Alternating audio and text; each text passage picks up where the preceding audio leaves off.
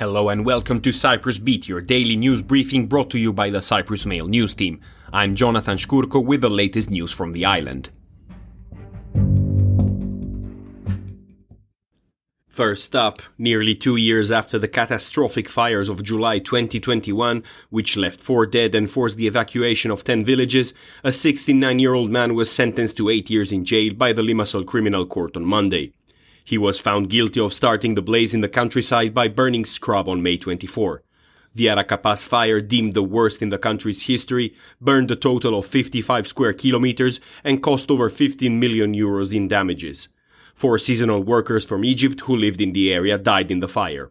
At least 80 homes and properties were destroyed by the fire, most of which were in the Larnaca district. Moving on, two British lawyers arrived in Cyprus on Monday to assist with ongoing investigations of the Anti Corruption Authority, one of the cases thought to relate to the Golden Passports affair. The two lawyers will be signing a contract with the authority for a certain period of time. It's understood the two British experts would be meeting with the members of the authority either late yesterday or today. At the meeting, they will sign a services contract covering their remuneration and their terms of reference, specifying exactly what they will be investigating. The foreign experts will be tasked with two cases which the authority has prioritized a complaint involving former President Nikos Anastasiadis in relation to the Golden Passports, and a complaint involving Deputy Attorney General Savvas Angelidis. In other news, police yesterday were cross-referencing information and examining some CCTV footage of the Pareklesia area where a 39-year-old was murdered on Saturday night. The case has been deemed as organized crime, and the results of ballistic tests are expected to shed light on the weapons used to kill the man, Christos Harilau, who was shot outside his home. Police have said that Harilau lived in a remote area of Pareklesia, while a number of people that did business with him have been questioned.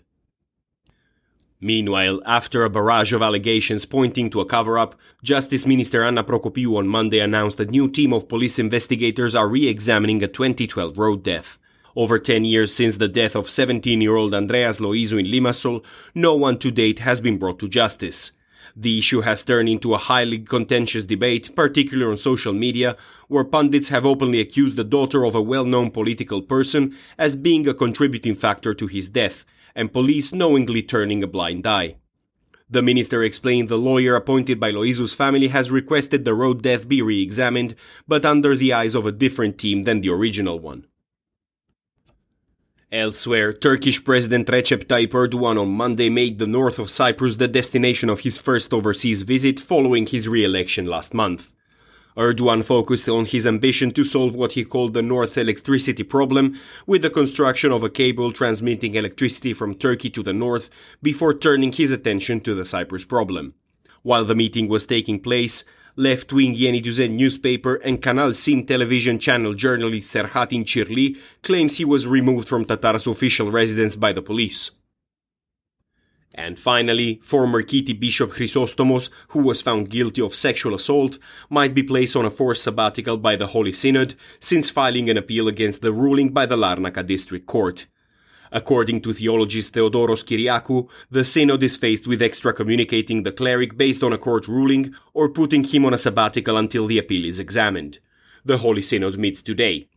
Kyriakou told CYBC that being placed on a sabbatical might not sit well with the bishop, as he would have his pay slashed by 50% and not be allowed a driver or use the archdiocese vehicle and other perks. The former Kiti bishop is also still living at the Kiti bishopric complex in Larnaca.